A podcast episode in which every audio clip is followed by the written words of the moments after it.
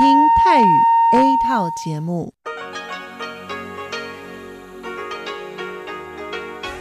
ที่นี่สถานีวิทยุเรดิโอไต้หวันอินเตอร์เนชันแนล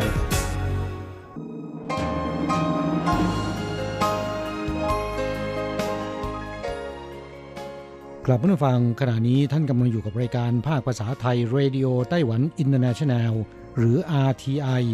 ออกกระจายเสียงจากกรุงไทเป ไต้หวันสาธารณรัฐจีน เป็นประจำทุกวันนะครับ นอกจากรับฟังทางเครื่องรับวิทยุได้แล้ว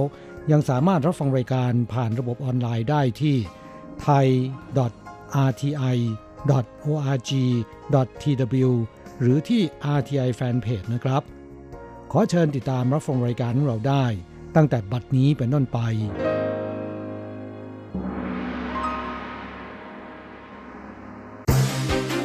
ลำดับแรก ขอเชิญติดตามรับฟัง ข่าวประจำวัน สวัสดีครับ คุณผู้ฟังที่เคารพ ข่าววันศุกร์ที่ 30 สิงหาคม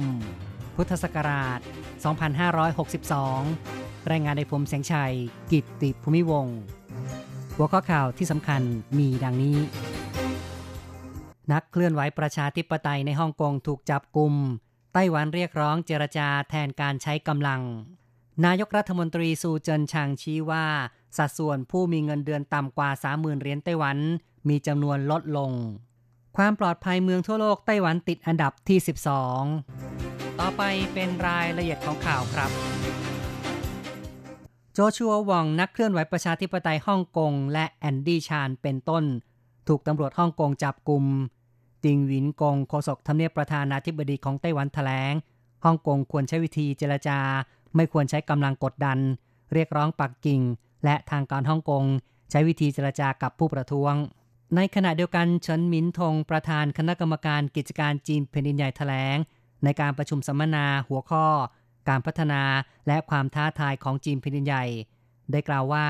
เมื่อต้นปีนี้สีจิ้นผิงผู้นำจีน เสนอหลักการหนึ่งประเทศสองระบบต่อไต้หวัน โดยไม่ละทิ้งการใช้อาวุธ นี่เป็นสิ่งที่สาธารณรัฐประชาชนจีน ประกาศจะรวมสาธารณจีนอย่างเปิดเผย ไม่เพียงกระทบสันติภาพไต้หวัน ยังขัดต่อกฎหมายระหว่างประเทศ ไต้หวันไม่ใช่ส่วนหนึ่งของสาธารณรัฐประชาชนจีน ชาวไต้หวัน 23 ล้านคนไม่ยอมรับหนึ่งประเทศสองระบบของปักกิ่ง และไม่ยอมแพ้ต่อการคุกคาม การเผชิญกับความก้าวร้าวของจีน ที่ฮึกเหิมเพิ่มขึ้นเรื่อยๆ รัฐบาลไต้หวันขอรับประกันต่อชาวไต้หวันว่า จะปกป้องอธิปไตยและประชาธิปไตย นี่คือจุดยืนที่ถอยไม่ได้ ต่อไปครับ นายกรัฐมนตรีซูเจินชังของไต้หวันสารจีนแถลงผ่านลายเพจในวันที่ 30 ว่า รัฐบาลแก้ปัญหาเงินเดือนต่ำของวัยหนุ่มสาวได้ผล นายกรัฐมนตรีชี้ว่า ในปี 2015 บัณฑิตใหม่เข้าสังคม เงินเดือนต่ำกว่า 30,000เหรียญไต้หวัน มีสัดส่วน 45% ปีนี้ลดเหลือ 36%นายกธรัฐมนตรีซูกล่าวว่า การแก้ไขปัญหารายได้ของวัยหนุ่มสาว ต้องใช้วิธีที่จริงจังจึงจะได้ผล นอกจากเศรษฐกิจฟื้นตัวดีขึ้นแล้ว รัฐบาลได้พยายามปรับปรุงด้านนโยบายการคลัง เช่น การผลักดันลดภาษี การเพิ่มการอุดหนุนเลี้ยงดูบุตร และอุดหนุนค่าเช่า เพื่อช่วยเหลือคนวัยหนุ่มสาว ซึ่งเป็นอนาคตของประเทศ นายกธรัฐมนตรีบอกว่า หลังจากประธานาธิบดีไช่หวนขึ้นดำรงตำแหน่ง 3 ปีผ่านมา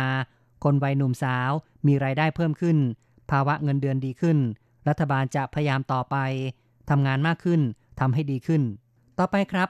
Economist Intelligence Unit รายงานเมืองปลอดภัยของโลกปี 2019 ในด้านการแก้ปัญหา การเปลี่ยนแปลงสภาพภูมิอากาศโลก และความปลอดภัยอินเทอร์เน็ตสามอันดับแรกยังคงอยู่ในเอเชีย โดยโตเกียวคว้าแชมป์รองลงมาคือ สิงคโปร์และโอซาก้าสามอันดับแรกของปีนี้ยังเหมือนกับปี 2015 และ 2017 สำหรับไต้หวันอยู่ลำดับที่ 22 นักวิจัยชี้ว่าในปีนี้ดัชนีความปลอดภัย 60 เมือง สะท้อนแนวความคิดความสามารถฟื้นฟูเมือง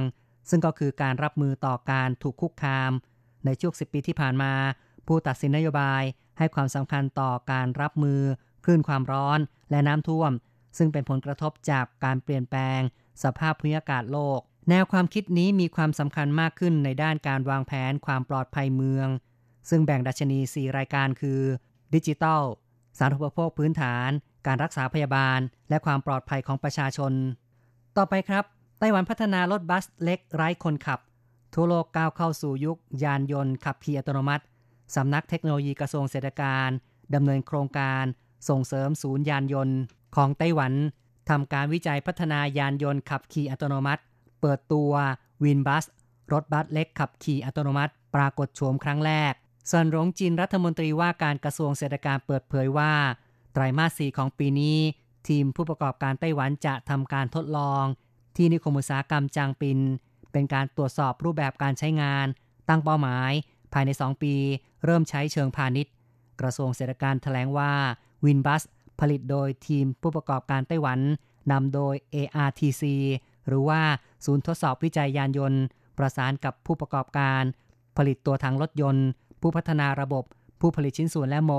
ในไต้หวันเกินกว่า 20 ราย เงินลงทุนเกินกว่า 40 ล้านเหรียญไต้หวัน รถดังกล่าวมีจุดเด่นที่สำคัญคือ ขับขี่ได้สองทาง ไม่จำเป็นต้องถอยหลังกลับรถ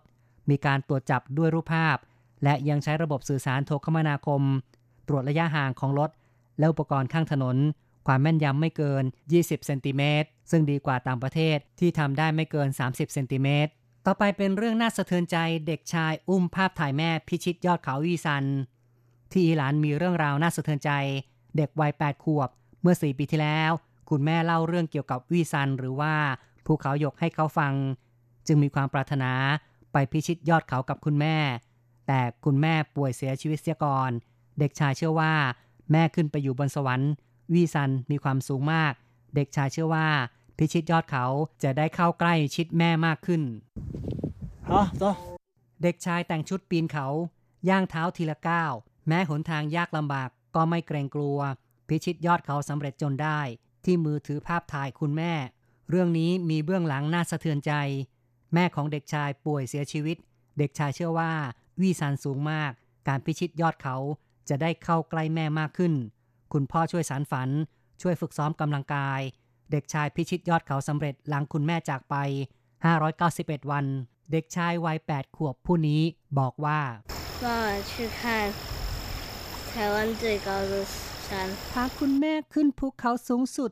ทิวทัศน์บนภูเขาสวยงาม 最 มาก 美的风景 ก。ว่าจะสำเร็จผ่านความยากลำบากไม่น้อย เคยหมดแรงจากภาวะโรคแพ้ภูเขาสูง คุณพ่อจะพาลงจากเขา แต่เด็กชายยืนยัน ปีนเขาต่อไปจนสำเร็จ คุณพ่อบอกว่า แม้ลูกจะสูญเสียแม่ที่คอยให้ความรัก แต่ยังมีพ่อให้ความรักอยู่ เด็กชายมุมานะจนได้เห็นทิวทัศน์สวยงาม เป็นการต่อสู้ที่น่าชื่นชม ขอให้เติบโตอย่างเข้มแข็งต่อไป ต่อไปครับ เมืองจีหลงได้รับรางวัลเมืองอัจฉริยะ การมอบรางวัลเมืองอัจฉริยะ Associo ปี 2019 เมืองจีหลงเป็นเพียงหนึ่งเดียว ที่ได้รับรางวัลอันทรงเกียรตินี้ จากความสำเร็จในการผลักดันการศึกษาอัจฉริยะ ท่าเรืออัจฉริยะ และบรรเทาภัยอัจฉริยะ มีความโดดเด่นในเอเชียแปซิฟิก นายทงเจิ้นหยวนผู้แทนไต้หวันประจำประเทศไทย เป็นตัวแทนเมืองจีหลงในการรับรางวัลในวันที่ 28 ที่ผ่านมา Associo คือสมาคมเทคโนโลยีสารสนเทศ อาเซียนและโอเชียเนีย เป็นสมาคม ICT ของภูมิภาคเอเชีย และโอเชียเนีย ประกอบด้วยสมาชิก 24 ประเทศ ในทุกปีจะมีการจัดประชุม Associo Summit เป็นการประชุมประจำปีหมุนเวียนไปตามประเทศสมาชิก โดยปีนี้จัดสัมมนาหัวข้อเรื่อง Associo Smart City Summit ซึ่งประเทศไทยได้รับเกียรติเป็นเจ้าภาพในการจัดประชุม หลังจากลินยู่ชังขึ้นดำรงตำแหน่งผู้ว่าการเมืองจีหลงแล้ว ได้ส่งเสริมเมืองอัจฉริยะ สมาคมสารสนเทศสารจีน ทราบถึงความพยายาม ของผู้ว่าการเมืองจีหลงและทีมงาน จึงได้นำผลสำเร็จนี้เสนอต่อ Associo เพื่อร่วมประกวดเมืองอัจฉริยะ และได้รับการยอมรับจากนานาชาติ เมืองจีหลงแถลงว่าการได้รับรางวัลอันทรงเกียรตินี้จะเป็นพื้นฐานในการพยายามมากขึ้น อาศัยนวัตกรรมเทคโนโลยี เพื่อให้บริการประชาชนที่สะดวก กระตุ้นการท่องเที่ยว พัฒนาอุตสาหกรรมทำให้เมืองจีหลงเป็นท่าเรือใหม่ที่มีความอัจฉริยะ อีกข่าวหนึ่งเป็นเรื่องดินฟ้าอากาศวันนี้และพรุ่งนี้ระวังฝนตกหนัก กรมอุตุนิยมวิทยาของไต้หวันเตือนว่า จะมีฝนตกหนัก เนื่องจากกลุ่มเมฆเคลื่อนไหวหนาแน่นทำให้เกิดฝนตกหนักได้ โดยเฉพาะเมืองเทาหยวน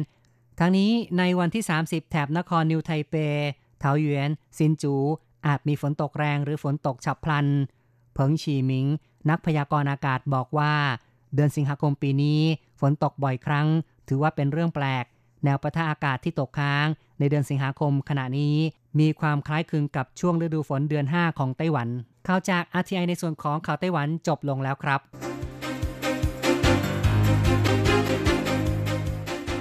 ต่อไปขอเชิญฟังข่าวต่างประเทศและข่าวจากเมืองไทยค่ะ สวัสดีค่ะ คุณผู้ฟัง RTI ที่เคารพทุกท่าน ขอต้อนรับเข้าสู่ช่วงของข่าวต่างประเทศและข่าวประเทศไทยกับดิฉันมณพรชัยวุฒิมีรายละเอียดของข่าวที่น่าสนใจดังนี้ แนวปะการังออสเตรเลียสภาพแย่จากภาวะโลกร้อน รัฐบาลออสเตรเลียระบุนะคะว่าแนวปะการังเกรตแบร์ริเออร์รีฟทางตะวันออกของออสเตรเลีย อยู่ในสภาพแย่มากค่ะ เนื่องจากเผชิญกับภาวะโลกร้อน และปฏิกิริยาฟอกขาว ทั้งนี้สำนักงานดูแลปะการังเกรตแบร์ริเออร์รีฟนะคะ เปิดเผยว่าสภาพของแนวปะการังแห่งนี้ทรุดโทรมลงเรื่อยๆ นับตั้งแต่ปีพุทธศักราช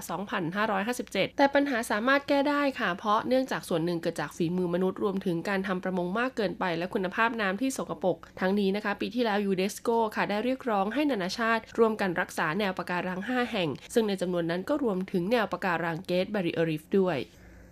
บริษัทรถยนต์ในอินเดียปรับลดคนงานอีกและระงับการผลิตชั่วคราว บริษัทผู้ผลิตรถยนต์ในอินเดียค่ะ เลิกจ้างคนงาน แล้วก็ระงับการผลิตเป็นการชั่วคราว เพื่อควบคุมต้นทุนนะคะ หลังจากยอดขายเนี่ยลดลงเป็นเดือนที่ 9 ติดต่อกันนะคะ ในเดือนกรกฎาคมที่ผ่านมา โดยล่าสุดค่ะ บริษัทโตโยต้ามอเตอร์ของญี่ปุ่น แล้วก็ฮุนไดมอเตอร์ของเกาหลีใต้ เป็น 2 บริษัทในอินเดียนะคะ ที่ระงับการผลิตบางส่วนของโรงงานในเดือนนี้ โดยเมื่อวันที่ 13 สิงหาคมค่ะโตโยต้าได้แจ้งคนงานนะคะ ว่าจะระงับการผลิตที่โรงงานในแบงกาลูลูค่ะ ในวันที่ 16 และ 17 สิงหาคม เนื่องจากตลาดมีความต้องการที่ต่ำและยังมีจำนวนรถยนต์ค้างอยู่ในสต็อกเป็นจำนวนมาก ขณะที่ฮุนไดค่ะก็ได้ออกบันทึกนะคะ เมื่อวันที่ 9 สิงหาคม ประกาศระงับการผลิตในบางวันค่ะในหลายแผนกนะคะ ทั้งแผนกตัวถังแผนกสีและแผนกเครื่องยนต์ ต้นเดือนที่ผ่านมาค่ะ บริษัทผู้ผลิตรถยนต์นะคะ แล้วก็อะไหล่รถยนต์รวมถึงดีลเลอร์ในอินเดียค่ะเพิ่งปรับลดคนงานไปจำนวน 350,000ตำแหน่งนะคะ โดยการพบปะนะคะรัฐมนตรีว่าการกระทรวงการคลังของอินเดียค่ะ ผู้บริหารในอุตสาหกรรมรถยนต์เนี่ยก็ได้กล่าวถึงเรื่องการขอให้ปรับลดภาษีนะคะ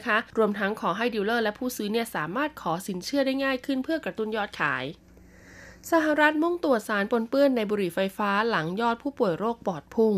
เจ้าหน้าที่สาธารณสุขนะคะ ทั้งระดับรัฐและระดับรัฐบาลกลางสหรัฐค่ะกำลังมุ่งตรวจสอบเรื่องสารปนเปื้อน หรือสารปลอมปนที่น่าจะเป็นสาเหตุให้มีผู้ป่วยโรคปอดจากการสูบบุหรี่ไฟฟ้าเพิ่มมากขึ้น โดยอาจมีมากถึง 354 คนแล้วใน 29 รัฐของสหรัฐนะคะ หรือเกือบ 2 เท่าตัวค่ะของตัวเลขที่มีรายงานเมื่อสัปดาห์ก่อน เว็บไซต์ของหนังสือพิมพ์วอชิงตันโพสต์ค่ะรายงานว่าเจ้าหน้าที่นะคะได้สันนิษฐาน ว่าสิ่งเจือปนในบุหรี่ไฟฟ้าค่ะอาจเป็นสารเตตราไฮโดรแคนนาบินอลนะคะหรือ THC ซึ่งเป็นส่วนประกอบในกัญชาค่ะที่ทำให้ผู้เสพนะคะ เมายา หลังจากพบว่ามีผู้ป่วยโรคปอดเพิ่มมากขึ้น อาการรุนแรงค่ะจะมีลักษณะเฉพาะ และก็แตกต่างจากผู้ป่วยที่สูบบุหรี่ไฟฟ้ามาตรฐาน ที่ขายกันอย่างแพร่หลายเมื่อหลายปีที่ผ่านมานะคะ เจ้าหน้าที่ศูนย์ควบคุมและป้องกันโรคนะคะสหรัฐหรือว่า CDC ค่ะเปิดเผยว่าการสอบสวนนะมุ่งไปที่น้ำยาในบุหรี่ไฟฟ้าค่ะ โดยเฉพาะบุหรี่ไฟฟ้าปลอมหรือเถื่อนนะคะ รวมถึงน้ำยาที่ผู้สูบเนี่ยทำการผสมเองค่ะ เพราะมีสารเสพติดในน้ำยานะคะ แล้วก็ถูกสูดเข้าไปในร่างกายเมื่อน้ำยาร้อนแล้วระเหยกลายเป็นไอ เจ้าหน้าที่ยอมรับค่ะว่าต้องใช้เวลาอีกนานเลยนะคะ กว่าจะเข้าใจถึงสาเหตุที่แท้จริงที่ทำให้คนเจ็บป่วย เพราะผู้ป่วยบุหรี่ไฟฟ้าหลายยี่ห้อเนี่ยซื้อจากหลายแหล่ง และก็สูบบุหรี่เป็นระยะเวลานานแตกต่างกัน บางรายยอมรับนะคะว่าบุหรี่ไฟฟ้าเนี่ยมีการผสมกัญชาจริง บางรายเนี่ยสูบบุหรี่ไฟฟ้าธรรมดา บางรายเนี่ยสูบทั้งสองอย่างค่ะ ดังนั้นในระหว่างที่ยังไม่ทราบสาเหตุแน่ชัดนะคะ จึงขอแนะนำให้หยุดสูบบุหรี่ไฟฟ้าแล้วไปปรึกษาแพทย์ทางเลือกค่ะ เช่นใช้แผ่นแปะเคี้ยวหมักฝรั่งนิโคติน ขณะที่ผู้ยวชาญบางคนเชื่อว่าบุหรี่ไฟฟ้ายังคงเป็นทางเลือกที่ดีสำหรับผู้ที่ต้องการเลิกบุหรี่ ต่อไปเป็นข่าวจากประเทศไทย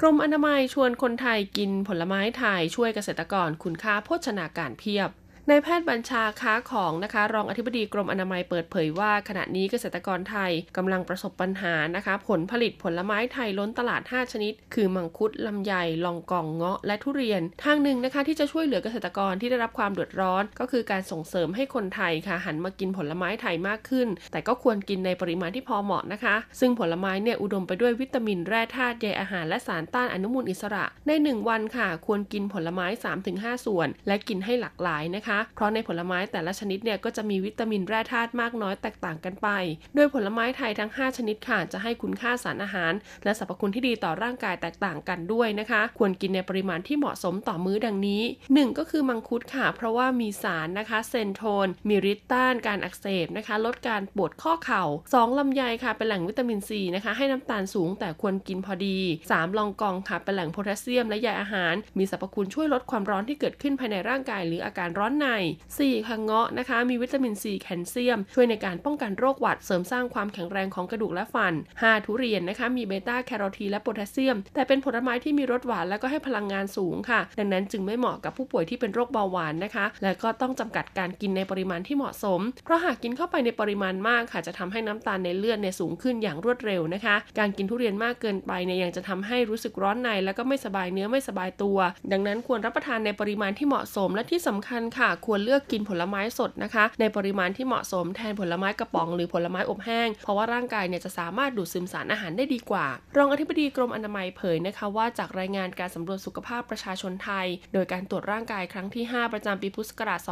2557 พบว่าคนไทยค่ะยังกินผลไม้ไม่เพียงพอ อายุ 15 ปีขึ้นไปนะคะ กินผลไม้นะคะ ต่อวันเนี่ยเพียงร้อยละ 30.5 เท่านั้น กินผักผลไม้ต่อวันนะคะ เพียง 25.9 เท่านั้นค่ะ ซึ่งกลุ่มคนอายุ30ถึง59 ปีนะคะ กินผลไม้เพียงพอต่อวันเนี่ยร้อยละ29ถึง30 เท่านั้น และก็จะค่อยๆ ลดลงค่ะ เมื่อมีอายุ 60 ปีขึ้นไปนะคะ ซึ่งในความเป็นจริงแล้วค่ะ ผู้ที่มีอายุมากเนี่ยก็ควรรับประทานผลไม้เพิ่มขึ้น เพราะว่าทุกวัยนะคะต้องการวิตามินแร่ธาตุค่ะ โดยเฉพาะผู้สูงอายุนะคะ ซึ่งจะมีการเสื่อมของเซลล์มากกว่าปกติค่ะ ที่สำคัญนะคะ การทานผลไม้เนี่ยยังช่วยยับยั้งนะคะ การเกิดสารต้านอนุมูลอิสระ ซึ่งเป็นสาเหตุของเซลล์มะเร็งอีกด้วยค่ะ นอกจากนี้ค่ะกากใยในผลไม้นะคะ ยังชะลอการดูดซึมน้ำตาล กระตุ้นการขับถ่ายนะคะ ช่วยให้เราไม่ต้องท้องผูก ดังนั้นผลไม้สดผลไม้ไทยจึงเป็นทางเลือกที่ดีของผู้บริโภค ช่วยสร้างรายได้ให้กับเกษตรกรนะคะ ดังนั้นคนไทยค่ะ ควรเลือกบริโภคผลไม้ไทยตามฤดูกาลอย่างต่อเนื่องทททตรังจัดงานเทศกาลหมูย่างและขนมเค้ก 4-8 กันยายนนี้ การท่องเที่ยวแห่งประเทศไทยนะคะสำนักงานการท่องเที่ยวจังหวัดตรังค่ะส่งเสริมนะคะ การจัดเทศกาลหมูย่างและขนมเค้กซึ่งมีกำหนดจัดขึ้นในระหว่างวันที่4-8กันยายนพุทธศักราช 2562 ยาวนานที่สุดนะคะ เท่าที่มีการจัดงานเทศกาลหมูย่างและขนมเค้กโดยปีที่แล้วค่ะจัดเพียงแค่ 2 วันเท่านั้น แต่ปีนี้จัดถึง 5 วันเลยทีเดียว มีผู้ประกอบการหมูย่างนะคะ ตอบรับการเข้าร่วมถึง 15 ราย พร้อมลดราคานะคะ ในส่วนของหมูย่างลงค่ะเหลือเพียงกิโลกรัมละ 400 บาทเท่านั้น นอกจากนี้ค่ะจะมีการนำหมูย่างนะคะ ออกจำหน่ายถึงวันละ 60 ตัว ส่วนผู้ประกอบการขนมเค้กค่ะ ก็ร่วมกันลดราคาลงกล่องละ 10 บาทนะคะ เพื่อช่วยประชาสัมพันธ์การท่องเที่ยวจังหวัดตรังในช่วงกรีนซีซั่นในส่วนของกิจกรรมทททค่ะ ก็จะมีการออกบูธนะคะ ในเรื่องของร้านอาหารกาแฟวิถีคนตรังค่ะ ที่ทำให้ประชาชนนะคะ ที่มาร่วมงานเนี่ยสามารถร่วมกิจกรรมต่างๆ ได้นะคะ ที่สำคัญค่ะยังมีการประกวดนะคะ พ่อแม่ลูกคู่หมูน่ารัก แล้วก็มีการประกวดเสียงร้องของหมูด้วยค่ะด้านผู้ประกอบการขนมเค้กค่ะ บริเวณหน้าสถานีรถไฟตรังนะคะ ก็เตรียมพร้อมนำขนมเค้กและก็ขนมพื้นเมืองนะคะ หลากหลายรสชาติออกจำหน่ายในงานเทศกาลหมูย่างและขนมเค้กแล้ว แม้ว่าปีนี้นะคะ สภาวะเศรษฐกิจจะตกต่ำค่ะ แต่ผู้ประกอบการก็ยินดีลดราคานะคะ เพื่อร่วมกันค่ะ กระตุ้นการท่องเที่ยวจังหวัดตรังนะคะ นักท่องเที่ยวที่มาเที่ยวในช่วงเวลาดังกล่าวค่ะ ก็จะมีโอกาสได้ริมชิมรสหมูย่างและก็ขนมเค้กขึ้นชื่อของเมืองตรัง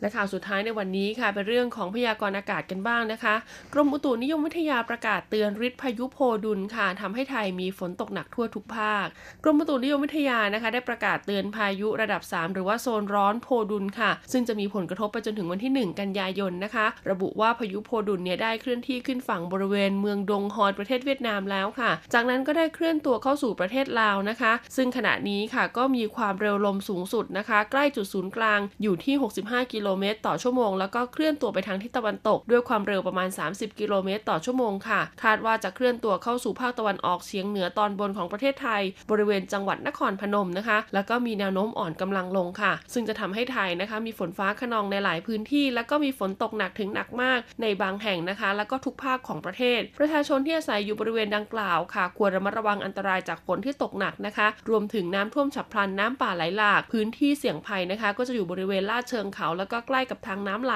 ดังนั้นขอให้ประชาชนค่ะติดตามข่าวสารจากกรมอุตุนิยมวิทยาอย่างใกล้ชิดค่ะ โดยติดตามได้ผ่านทางเว็บไซต์นะคะ www.tmd.go.th แล้วก็สายด่วนพยากรณ์อากาศ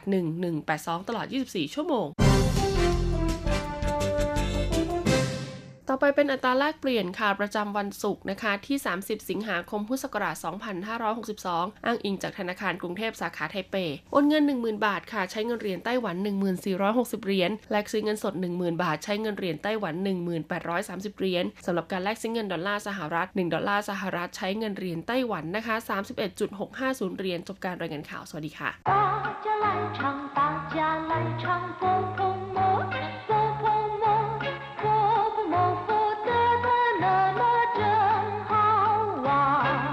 สวัสดีครับเพื่อนผู้ฟัง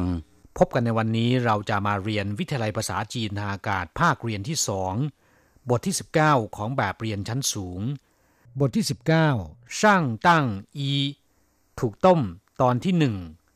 ในบทนี้เราจะมาเรียนกันว่าในภาษาจีนกลาง เวลาที่ถูกหลอกถูกต้ม หรือเวลาที่เราหลงกลคนอื่นเข้า ควรจะพูดกันว่าอย่างไร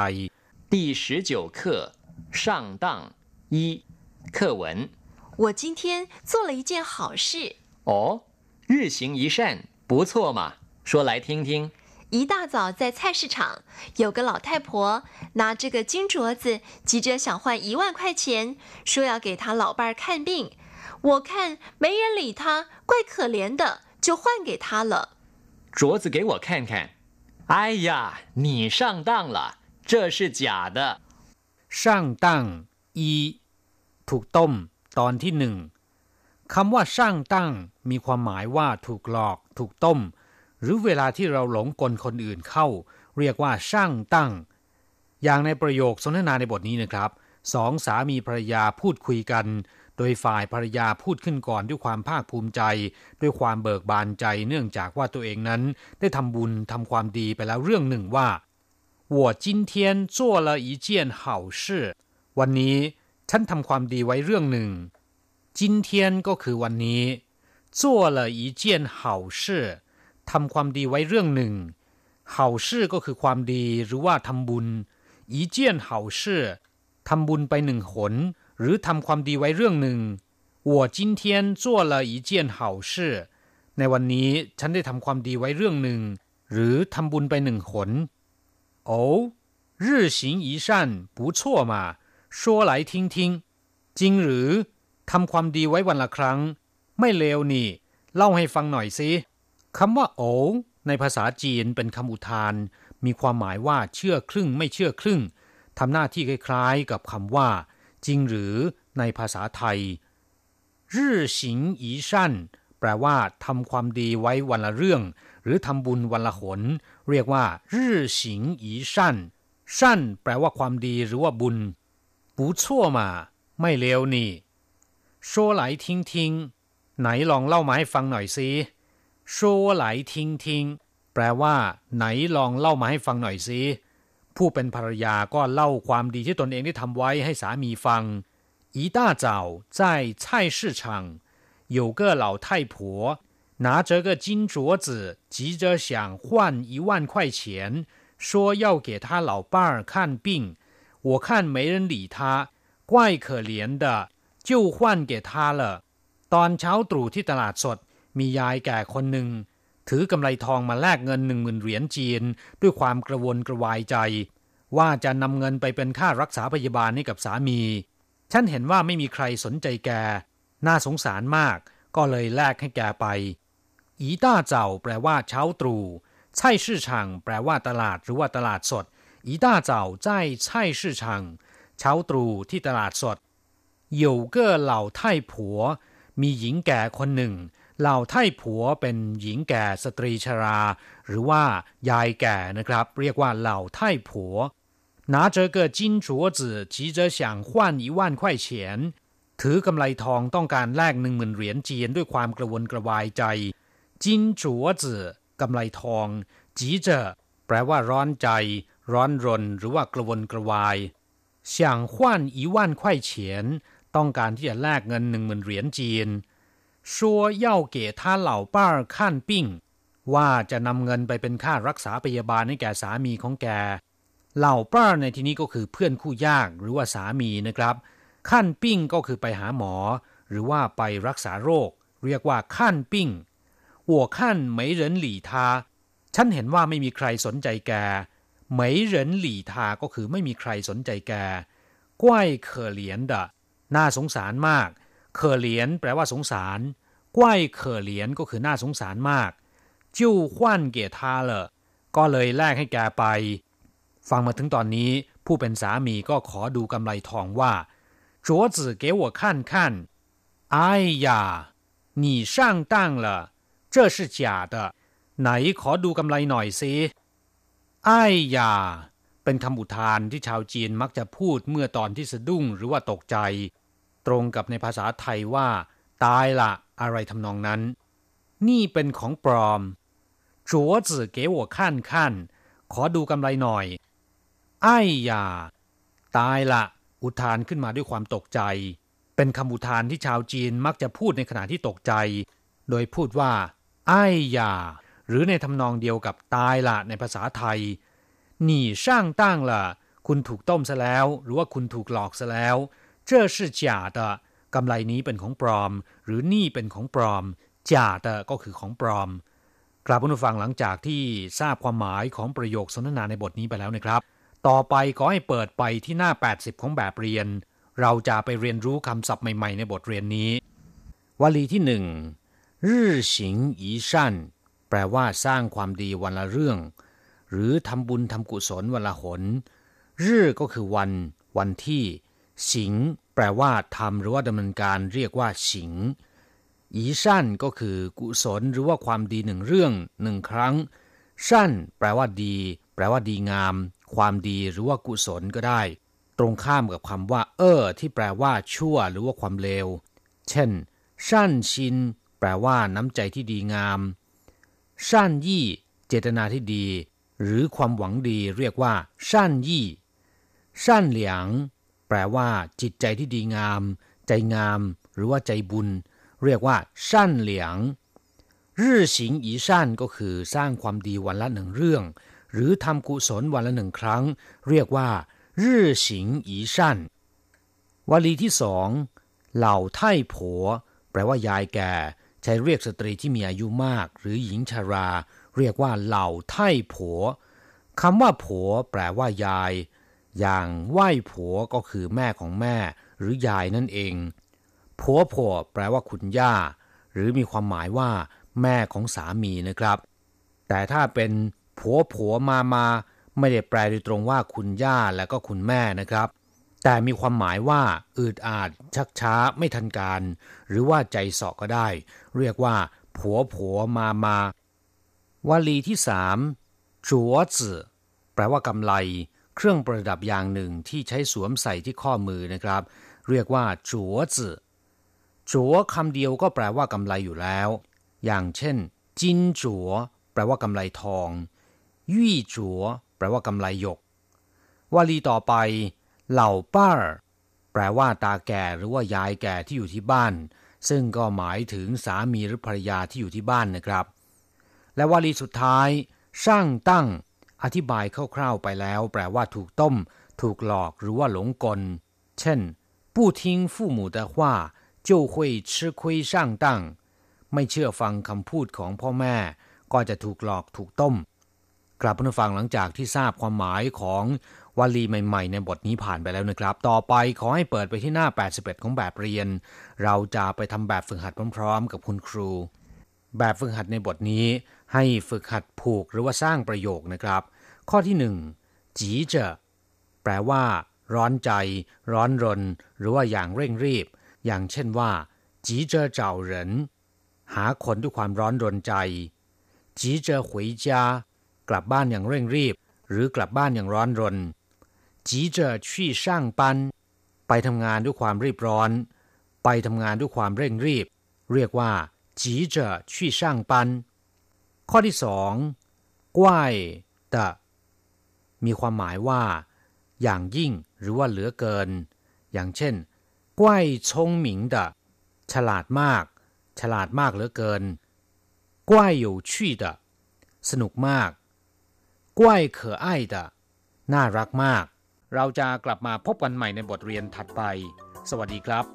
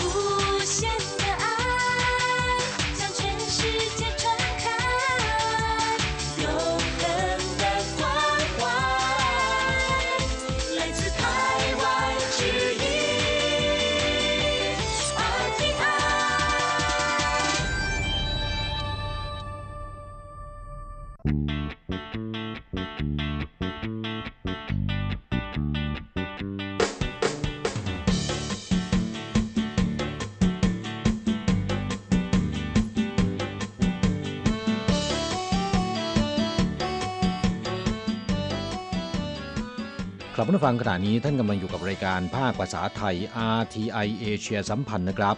ลำดับต่อไปขอเชิญติดตามรับฟัง ข่าวคราวและความเคลื่อนไหวด้านแรงงานต่างชาติในไต้หวัน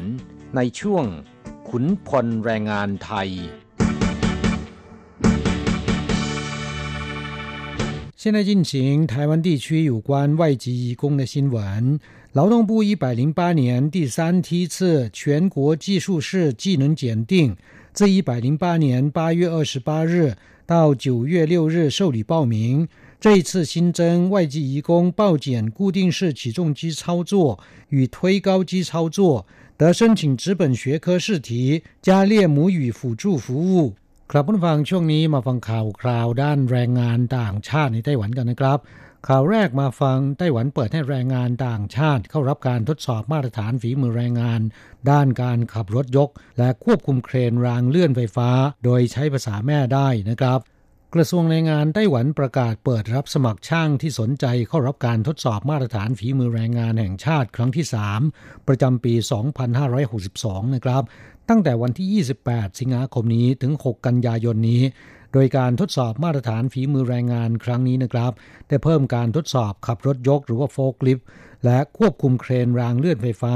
ของแรงงานต่างชาติด้วย และเพื่ออำนวยความสะดวกนะครับ ให้แรงงานต่างชาติเข้าใจและอ่านข้อสอบรู้เรื่อง สถาบันทดสอบฝีมือแรงงาน ได้จัดทำข้อสอบภาคทฤษฎีที่มีภาษาอินโดนีเซีย เวียดนาม ภาษาอังกฤษและไทย ภาษาใดภาษาหนึ่งกำกับ หรือข้อสอบที่เป็นเสียงอ่านภาษาจีน ให้แรงงานต่างชาติได้เลือกสอบได้ตามแต่ความถนัดนะครับ แต่ต้องระบุในใบสมัครและเลือกได้วิธีเดียวเท่านั้นสำหรับใบสมัครและคู่มือการทดสอบฝีมือแรงงาน สามารถหาซื้อได้จากร้านสะดวกซื้อทั่วไต้หวัน ส่วนเวลาสอบภาคทฤษฎีได้แก่วันที่ 3 พฤศจิกายนศกนี้นะครับ อย่างไรก็ตามจากระเบียบการเข้ารับการทดสอบฝีมือแรงงานแห่งชาติของไต้หวัน ผู้สมัครสอบจะต้องผ่านการอบรมจากสถาบันฝึกอบรม ตามที่กระทรวงแรงงานเจาะจง อย่างกรณีของแรงงานต่างชาติที่ประสงค์จะสอบใบรับรองขับโฟล์คลิฟต์และควบคุมเครนรางเลื่อนไฟฟ้าแบบขาสูง จากการเข้ารับการทดสอบมาตรฐานฝีมือแรงงานครั้งนี้ จะต้องมีใบรับรองผ่านการอบรมขับรถยกหรือว่าโฟล์คลิฟต์18 ชั่วโมง และ 36 ชั่วโมงสำหรับการควบคุมเครนรางเลื่อนไฟฟ้าแบบขาสูง จากสถาบันฝึกอบรมเสียก่อน จึงจะมีสิทธิ์เข้ารับการทดสอบได้ ดังนั้นแม้นข้อสอบจะมีภาษาแม่กำกับ แต่ที่ผ่านมานะครับ ยังไม่มีแรงงานต่างชาติรายใด ผ่านการทดสอบมาตรฐานฝีมือแรงงานของไต้หวันเลยนะครับด้านสมาคมความปลอดภัยอุตสาหกรรมและอาชีวอนามัย หรือ ISHA หนึ่งในสถาบันฝึกอบรมกล่าวว่า ที่ผ่านมาเคยมีแรงงานต่างชาติมารับการฝึกอบรม เพื่อเข้าร่วมการทดสอบมาตรฐานฝีมือแรงงานดังกล่าว แต่ยังไม่เคยมีใครสอบผ่าน โดยส่วนใหญ่ไม่มีปัญหาในภาคปฏิบัติ แต่ไม่ผ่านการทดสอบภาคทฤษฎี รวมทั้งหลักสูตรการอบรมก็เป็นภาษาจีนล้วนๆเพื่อให้แรงงานต่างชาติเข้าใจและรู้เรื่อง ตั้งแต่ขั้นตอนเข้ารับการฝึกอบรม กระทรวงแรงงานได้มอบหมายให้สถาบัน ISHA แปลหลักสูตรและข้อสอบเก่าเป็นภาษาแม่ของแรงงานต่างชาติ คาดการแปลหลักสูตรดังกล่าวนะครับ จะแล้วเสร็จในเดือนตุลาคมปีนี้ จากนั้นจะรับสมัครแรงงานต่างชาติ ที่ประสงค์จะเข้ารับการอบรมขับรถยก และควบคุมเครนรางเลื่อนไฟฟ้า สามารถสมัครและเข้ารับการอบรมได้นะครับ ด้านกระทรวงแรงงานกล่าวว่า หากในจ้างมีความจำเป็นจะต้องใช้แรงงานต่างชาติขับรถยกหรือว่าโฟล์คลิฟต์และควบคุมเครนรางเลื่อนไฟฟ้าแบบขาสูง เพื่อขนย้ายวัสดุอุปกรณ์ จะต้องเป็นแรงงานที่ผ่านการอบรมและก็ทดสอบ ได้รับใบรับรองแล้ว มิฉะนั้นจะฝ่าฝืนกฎหมายการจ้างงานมาตรา 57 วรรค3มีโทษปรับ 30,000 เหรียญไต้หวันขึ้นไป ไม่เกิน 150,000 เหรียญอย่างไรก็ตามนะครับเนื่องจากปัญหาด้านภาษาทำให้สถานประกอบการหลายแห่งไม่สามารถหาแรงงานต่างชาติ ที่ผ่านการทดสอบได้รับใบอนุญาตขับโฟล์คลิฟต์หรือควบคุมเครนรางเลื่อนไฟฟ้าได้ จึงเรียกร้องให้กระทรวงแรงงานจัดการทดสอบฝีมือในด้านนี้ โดยจัดทำข้อสอบที่เป็นภาษาแม่ที่แรงงานต่างชาติ สามารถอ่านออกเขียนได้ หลังผ่านการประเมินนะครับ กระทรวงแรงงานไต้หวันเปิดให้แรงงานต่างชาติเข้ารับการทดสอบมาตรฐานฝีมือแรงงานแห่งชาติ ประเภทขับรถยก และควบคุมเครนรางเลื่อนไฟฟ้าได้ โดยสามารถเลือกข้อสอบที่มีภาษาแม่กำกับ หรือข้อสอบที่เป็นเสียงอ่านภาษาจีนได้ แต่ก่อนอื่นแรงงานต่างชาติจะต้องผ่านการอบรมในด้านนี้มาเสียก่อนนะครับ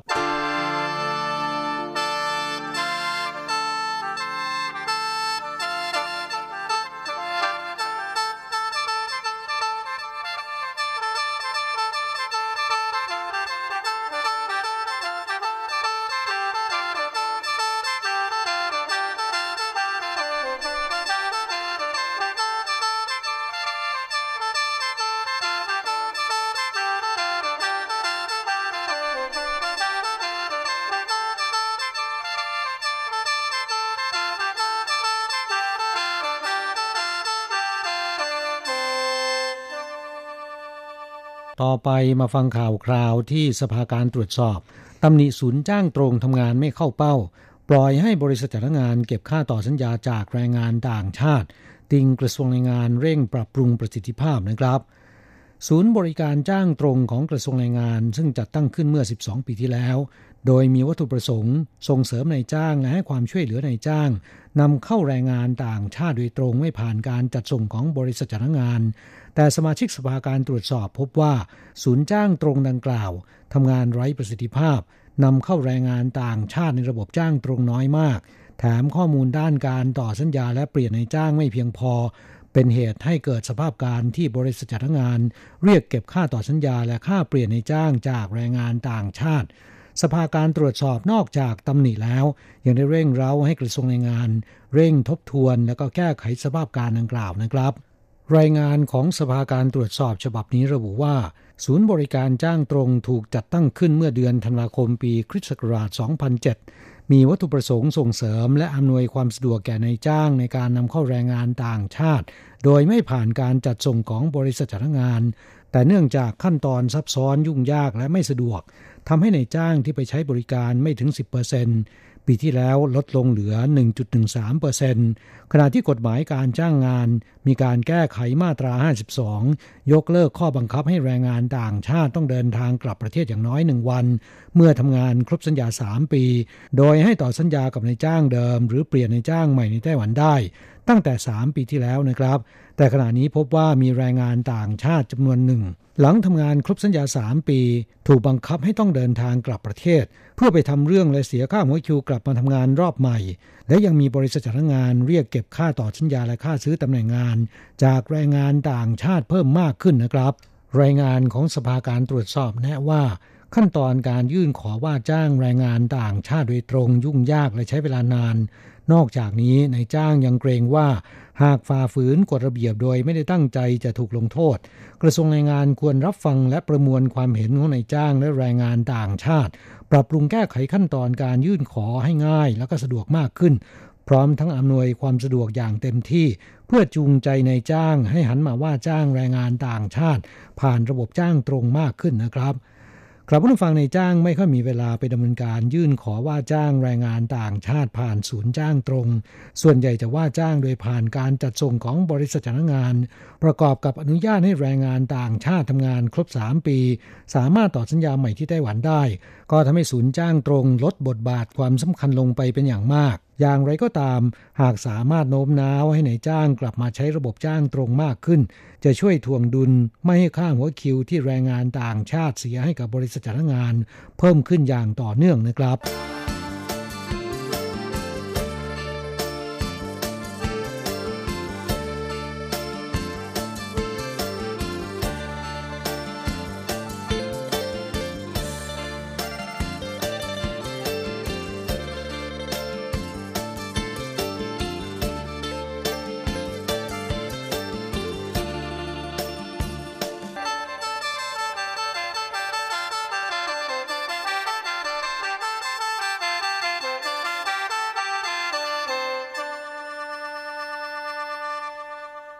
ไปมาฟังข่าวคราวที่คนงานไทยใส่เสื้อยืดดื่มไม่ขับ แต่กลิ่นเหล้าฟุง้ง ขี่จักรยานไฟฟ้าสายไปมาโดนจับนะครับ เมื่อเวลา 23 นาฬิกาวันที่ 20 สิงหาคมที่ผ่านมานี้ตำรวจเขตหยางเหมยในนครเถาหยวน ขณะที่กำลังปฏิบัติหน้าที่ตรวจล่าตระเวน เห็นชายคนหนึ่งนะครับ ขี่รถจักรยานไฟฟ้าสายไปมาคล้ายกับเมาสุรา จึงตามไปสั่งให้หยุดเมื่อเข้าใกล้กลิ่นสุราฟุง้ง จึงให้เป่าลม พบปริมาณแอลกอฮอล์ในลมหายใจสูงถึง 0.58 มิลลิกรัมต่อลิตร เกินกว่ามาตรฐาน 0.15 มิลลิกรัมต่อลิตรเป็นอย่างมาก และที่ทำให้ตำรวจขำมากก็คือ แรงงานไทยรายนี้สวมเสื้อยืดที่พิมพ์ข้อความรณรงค์ดื่มไม่ขับ Never drink and drive แต่เมาจนขับขี่รถจักรยานไฟฟ้าสายไปมา เมื่อถูกจับคนงานไทยรายนี้รู้สึกส่างเมาทันทีนะครับ ให้การกับตำรวจว่า ตนทราบดีว่าปฏิบัติตัวไม่ตรงตามข้อความรณรงค์บนเสื้อยืด แต่ดื่มเบียร์ไปเพียงไม่กี่แก้ว คิดว่าคงไม่มีปัญหา จึงขี่จักรยานไฟฟ้าเตรียมไปจับปลา แต่มาถูกจับเสียก่อน ตำรวจนำแรงงานไทยรายนี้ส่งดำเนินคดีนะครับตำรวจนครเถาหยวนกล่าวเตือนว่า แม้นจะเป็นรถจักรยานแล้วก็จักรยานไฟฟ้า หากดื่มแล้วขับและปริมาณแอลกอฮอล์ในลมหายใจ เกินกว่าค่ามาตรฐาน 0.15 มิลลิกรัมต่อลิตร จะถูกปรับตั้งแต่ 600 เหรียญถึง 1,200 เหรียญ กรณีปฏิเสธรับการเป่าลมถูกปรับ 2,400 เหรียญ หากเกิน 0.25 มิลลิกรัมต่อลิตรขึ้นไป จะถูกส่งดำเนินคดีข้อหาก่ออันตรายต่อสาธารณะ ซึ่งเป็นคดีอาญา หลังพ้นโทษแล้วจะถูกส่งกลับ แต่หากดื่มแล้วขับขี่รถมอเตอร์ไซค์ปริมาณแอลกอฮอล์ในลมหายใจเกินค่ามาตรฐาน 0.15 มิลลิกรัมต่อลิตร จะถูกปรับตั้งแต่ 15,000 ถึง 90,000 เหรียญไต้หวัน หากเกิน 0.25 มิลลิกรัมต่อลิตรขึ้นไป จะถูกส่งดำเนินคดีข้อหาก่ออันตรายต่อสาธารณะ มีโทษจำคุกไม่เกิน 2 ปี และปรับไม่เกิน 200,000เหรียญไต้หวันนะครับ กลับมาฟังจากสถิติของกระทรวงแรงงานไต้หวันพบว่าตลอดปี 2561 ที่ผ่านมา มีแรงงานต่างชาติถูกจับข้อหาเมาแล้วขับ ซึ่งส่วนใหญ่ขับขี่รถจักรยานไฟฟ้าและรถจักรยานยนต์ ถูกดำเนินคดีและถูกเพิกถอนใบอนุญาตทำงานส่งกลับประเทศแล้ว ทั้งหมด 415 คน ในจำนวนนี้ร้อยละ 37.8 หรือ 157 คนเป็นแรงงานไทยนะครับ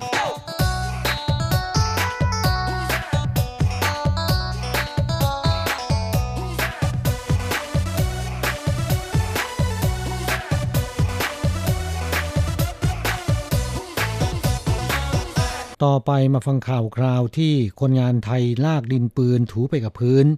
ทำโรงงานผลิตพลุที่เมืองเหมียวลี่ไฟไหม้ คนงานไทยได้รับบาดเจ็บสาหัสหนึ่งรายนะครับ เมื่อช่วงเช้าเวลาประมาณ 11นาฬิกาวันที่ 19 สิงหาคมที่ผ่านมานี้ เกิดเหตุเพลิงไหม้โรงงานผลิตพลุซื่อหยวน Firework ซึ่งเป็นโรงงานผลิตพลุที่ถูกกฎหมายหนึ่งในสามของไต้หวัน ตั้งอยู่ที่ตำบลเจ้าเฉียวเมืองเหมียวลี่ ตำรวจดับเพลิงใช้เวลานานประมาณ 50 นาทีสามารถควบคุมสถานการณ์เอาไว้ได้ แต่ทำให้พื้นที่โรงงานส่วนใหญ่ถูกไฟเผาวอดนะครับตำรวจสันนิษฐานว่าต้นเหตุที่เกิดเพลิงไหม้อาจจะมาจากขณะที่บรรจุวัสดุดอกไม้ไฟขนาดเส้นผ่าศูนย์กลาง 8 นิ้ว คนงานไทยใช้วิธีลากถุงดินปืน หนัก 15 กิโลกรัม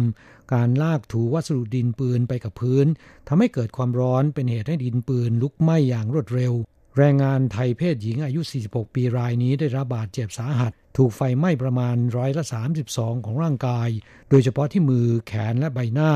ส่วนแรงงานหญิงอินโดนีเซียอีกหนึ่งราย ได้รับบาดเจ็บ เพราะตกใจวิ่งหนีทำให้ข้อเท้าพลิก แรงงานไทยที่บาดเจ็บสาหัสรายนี้ ถูกส่งตัวไปที่ศูนย์ดูแลรักษาคนไข้ไฟไหม้น้ำร้อนลวกของโรงพยาบาล ถงไทจง Metro Harbor Hospital ที่นครไทจง หลังจากแพทย์ให้การบำบัดรักษาแล้ว อาการดีขึ้นนะครับพ้นขีดอันตรายแล้ว แต่บาดแผลจากไฟไหม้ต้องใช้เวลานานในการรักษานะครับ หน่วยดับเพลิงเมืองเหมียวลี่แถลงว่า โรงงานซื่อหยวน Firework เป็นโรงงานที่ได้รับอนุญาตผลิตพลุอย่างถูกกฎหมายหนึ่งในสามของไต้หวันกระนั้นก็ตามจะดำเนินการตรวจสอบต่อไปว่านายจ้างมีความบกพร่องในเหตุการณ์เพลิงไหม้ครั้งนี้หรือไม่อย่างไรนะครับ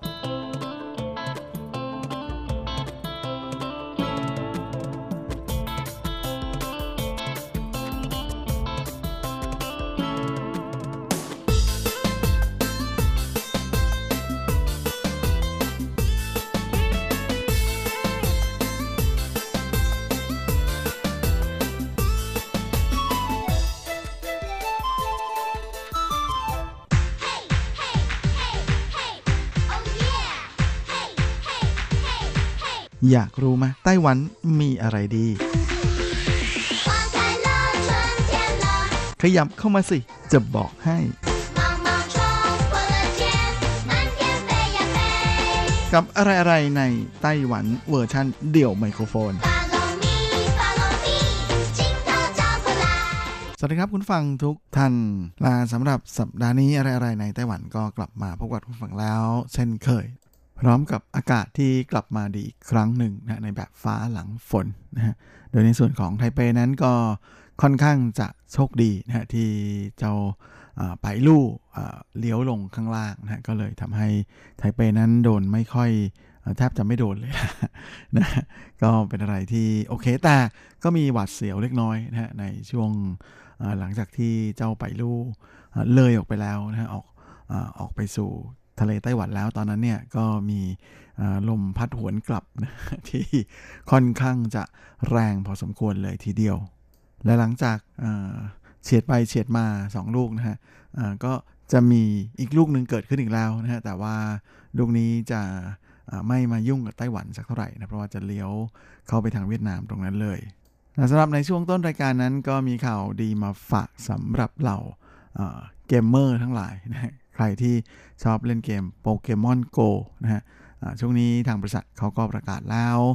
ว่าจะมีการจับมือร่วมกับ New Taipei City นะฮะในการผลักแคมเปญ Pokémon GO Safari Zone New Taipei City ซึ่งจะเป็นกิจกรรมพิเศษที่จะจัดขึ้นนะฮะระหว่างวันที่ 3 ถึงวันที่6 ตุลาคมที่จะถึงนี้ ที่บริเวณสวนสาธารณะซินเปต้าตูห้วยกงหยวนนะซึ่งก็เป็นสวนสาธารณะริมน้ำที่ตั้งอยู่แถวๆ ตรงซินจวงกับซันฉง โดยในแคมเปญพิเศษของโปเกมอนโกในครั้งนี้เนี่ย ก็จะมีการปล่อยตัวโปเกมอนหายากนะฮะนั่นก็คือเจ้าเฮลาครอสนะที่เป็นโปเกมอนประจำภาคพื้นลาตินอเมริกานะหรืออเมริกาใต้ แล้วก็ยังมีตัวโปเกมอนที่เป็นตัวอักษร R นะฮะที่เรียกกันว่า unknown นะฮะโดยทาง New Taipei City นั้นก็จะมีการจัดกิจกรรมพิเศษนะฮะในช่วงแคมเปญนี้ก็คือตั้งแต่วันที่ 3 ถึงวันที่ 6 ตุลาคมนะฮะทุกเช้า 10 โมงเช้าถึง 5 โมงเย็นเนี่ย ก็จะมีตัวโปเกมอนน่ารักน่ารักนะฮะมา เจอกับผู้ชมแล้วก็มีการแสดงนะฮะ โดยเฉพาะในส่วนของโปเกมอนตัวดังอย่างปิกาชูปิกาจูนะครับ และนอกจากนี้แล้วนะฮะมาเรานักเล่นโปเกมอนทั้งหลายนั้น ก็สามารถที่จะไปจับโปเกมอนได้ในอีกหลายพื้นที่ที่เป็นสถานที่ท่องเที่ยว ไม่ว่าจะเป็นที่ ท่าเรือเซินอ้าวีกังนะหรือว่าที่บริเวณสุยหนันต้งนะฮะแล้วก็ยังมีที่เขตอุทยานท่องเที่ยวปี้ฉันหลังจากนี้ที่ทางเดินเขานะตั้นหลานกู่เต้า แล้วก็ที่น้ำตกอูไหลผู้ปู้นะฮะรวมไปถึงซานฉงคงจุนอิชุนนะเป็นหมู่บ้านทหารที่ซานฉงนะฮะและ นอกจากนี้ที่อังโลเตนะฮะก็คือศาลเจ้าดังในเขตจงเหอ ก็จะมีโปเกมอนมาให้จับกันมากมายเลยนะฮะโดยรวมถึงนอกจากนี้ยังมีอีกหลายที่นะที่เป็นแหล่งท่องเที่ยวดัง ๆ ที่อยู่ในเขตจังหวัดนครนิวไทเปนะฮะก็จะมีโปเกมอนมาเยอะแยะเลยทีเดียว สำหรับการเดินทางไปยังสถานที่จัดงานที่เป็นสถานที่หลักนะที่ซินเป่ยต้าตูเฮยกงหยวนนั้น ก็สามารถนั่งรถไฟฟ้านะสายสนามบินนะเถาหยวนจีเจียนะลงที่ป้ายซานฉงแล้วออกที่ทางออกหมายเลข 1A นะฮะหรือถ้าเป็นรถไฟฟ้าไทเปนะฮะก็นั่งทางที่จะไปซานฉงแล้วก็ลงที่สถานีซานฉงเดินออกประตูทางออกหมายเลขหนึ่ง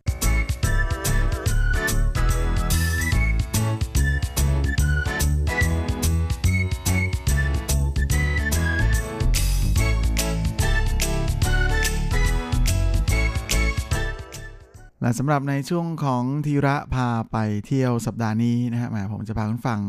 ไปขี่จักรยานเที่ยวกันบ้างดีกว่านะกับเส้นทางขี่จักรยานเรียบชายฝั่งตอนเหนือ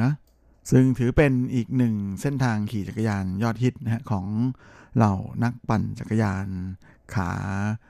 ขาเที่ยวใช่ไหม ที่อาจจะทรหดนิดหนึ่งนะฮะคือ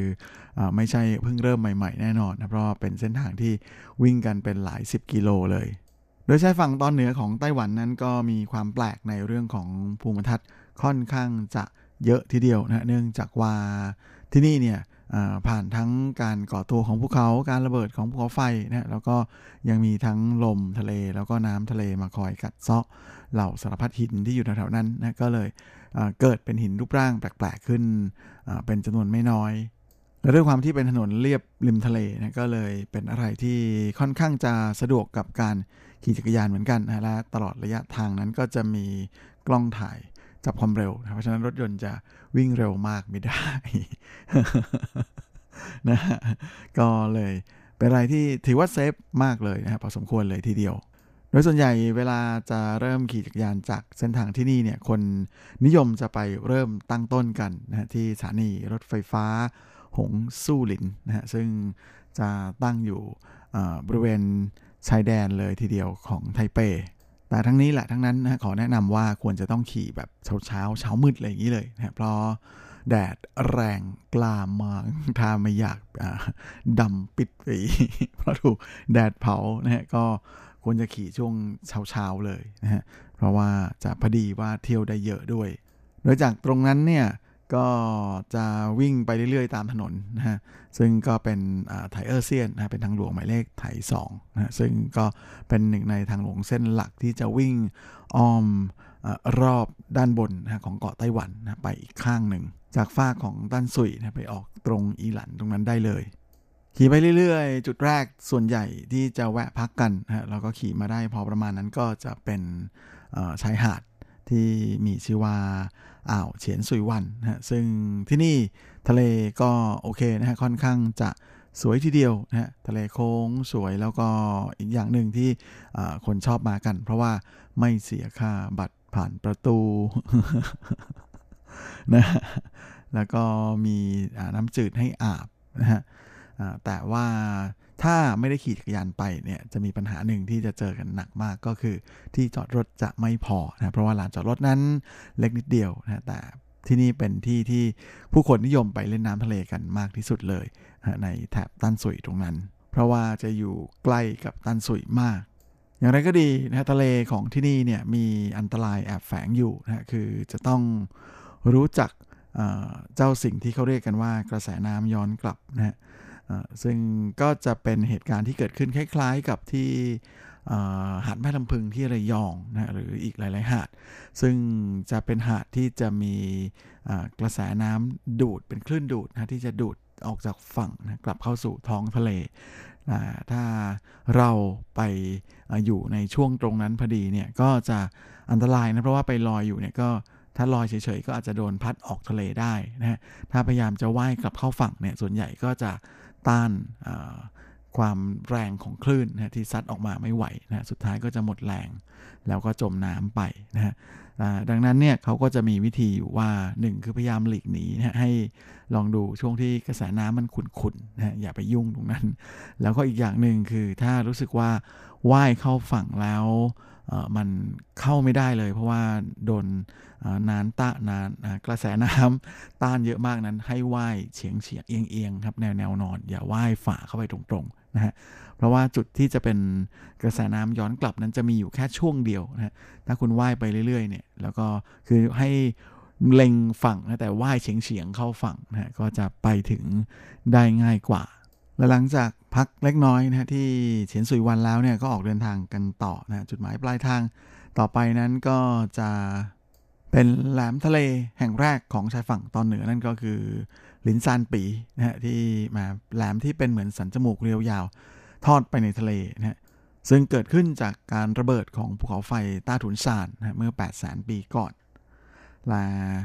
ที่ตรงนี้เนี่ยก็จะตั้งอยู่ที่กิโลเมตรที่ 23นะของทางหลวงหมายเลขไถ2ไถเออร์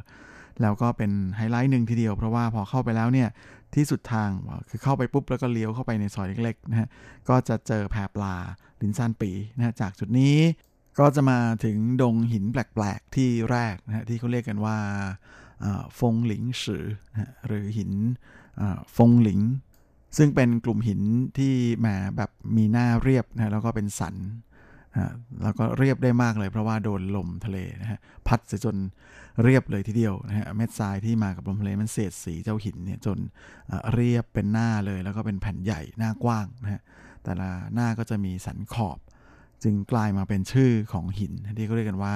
ฟงเจียวสือและอีกด้านหนึ่งของท่าเรือนะแพปลาที่เราไปนั้น ก็จะมีทางจักรยานนะที่ใช้ขอนไม้มาปูซึ่งมีความยาว เป็น 10 กิโลเมตรเลยทีเดียวนะเป็นทางที่เชื่อมต่อระหว่างซานจือนะกับชือเหมินและที่นี่ก็มีระบบนิเวศที่น่าสนใจนะคือถ้าเราไปถึงในช่วงที่น้ำลดเนี่ยก็จะมีโขดหินเต็มไปหมดเลยนะแล้วก็จะเห็นตะไคร่น้ำเรียงรายอยู่บนโขดหินเขียวนะฮะขึ้นมาเวลาน้ำทะเลซัดเข้ามาเนี่ยปุ๊บก็จะเห็นเหมือนกับถูกย้อมด้วยสีเขียวนะฮะจริงๆแล้ว สาหร่ายสิ่งที่เราเห็นนั้นก็คือสาหร่ายผักกาดทะเลนะฮะซึ่งจะว่าไปแล้วมันก็กินได้นะฮะแต่กลิ่นมันขาวนะฮะก็ว่ากันว่าคนแถวๆนั้นเนี่ยนิยมนะฮะในสมัยก่อนเนี่ยคนนิยมเอาไปเลี้ยงหมู ซึ่งก็ไม่ใช่เรื่องแปลกที่กลิ่นจะคาวนะเพราะว่าถูกแช่อยู่ในน้ำทะเลแบบนั้นนะตลอดเวลา ส่วนเส้นทางขี่จักรยานที่ปูด้วยพื้นไม้ ก็เป็นเส้นทางที่โด่งดังมากเส้นทางหนึ่งเลยทีเดียวนะฮะเพราะว่าที่นี่เนี่ยเป็น location ในแบบ unseen ไต้หวัน ซึ่งหนุ่มเจโจเจลุนนะฮะเอามาใช้เป็นฉากในการถ่ายทำ MV เพลงปู้เหนิงโชว์เดอร์มี่มี่นะฮะหรือว่าความลับที่บอกไม่ได้ของเจ้าตัวนะฮะซึ่งตอนนั้นเนี่ยเขาลงมากำกับหนังเรื่องแรกก็คือเรื่องนี้แหละนะแล้วก็ไปถ่ายกันที่ โรงเรียนเก่าของเขานะที่อยู่ที่ต้านสุยเจ้าตัวก็เลยเลือกโลเคชั่นแถวๆนั้นนะฮะหลายๆแห่งมาใช้ในการถ่ายทำและถัดจากตรงนี้ไปนะก็จะไปถึงชายหาดอีกแห่งหนึ่งที่มีชื่อเสียงไม่แพ้กันนะนั่นก็คือหาดไปซาวันหรืออ่าวไปซาวันอ่าวทรายขาวนะแม้ถ้าแปลกันตรงๆ ซึ่งในสมัยที่ญี่ปุ่นยังปกครองเกาะไต้หวันอยู่นั้นที่นี่นะถือเป็นแหล่งพักผ่อนตากอากาศเล่นน้ำทะเลของคนญี่ปุ่นที่โด่งดังมาก ๆ เลยนะและสมัยนี้ก็ยังเป็นที่นิยมอยู่นะแต่ว่าที่ไปซาวันจะไกลจากต้านสุยออกมาเยอะหน่อยนะเพราะฉะนั้นจำนวนนักท่องเที่ยวที่มาถึงที่นี่เนี่ยก็จะน้อยกว่าที่เฉียนสุยวันนะและแต่ถึงแม้กระนั้นก็ตามนะฮะก็ยังมีปัญหาเรื่อง ที่จอดรถอยู่ เหมือนเดิมนะแม่การจะไปเที่ยวสถานที่ท่องเที่ยวในไต้หวันนั้นอาจจะต้องทำใจเรื่องการจอดรถอยู่พอสมควรเลย โดยไปซาวันนั้นเป็นอีกหนึ่งจุดที่จะมีเหล่านักเล่นกระดานโต้คลื่นนะจะมาอยู่กันที่นี่ เป็นจำนวนไม่น้อยเลยทีเดียวนะเราจะเห็นร้านที่มีกระดานโต้คลื่นให้เช่านะอยู่มากมายเลยทีเดียวในแถบนี้นะแล้วก็ ที่นี่นั้นด้วยความที่ทรายขาวนะฮะจะเรียกว่าขาวกว่าที่เฉียนซือวันซะอีกนะเพราะว่าเฉียนซือวันนั้นทรายจะออกเหลืองๆหน่อยนะฮะในขณะที่ไปซาวันชื่อก็บอกอยู่แล้วว่าทรายขาวนะฉะนั้นมันก็เลยขาวสวยกว่า แต่ว่าตัวหาดนั้นจะเล็กกว่าที่เฉียนซุยวัน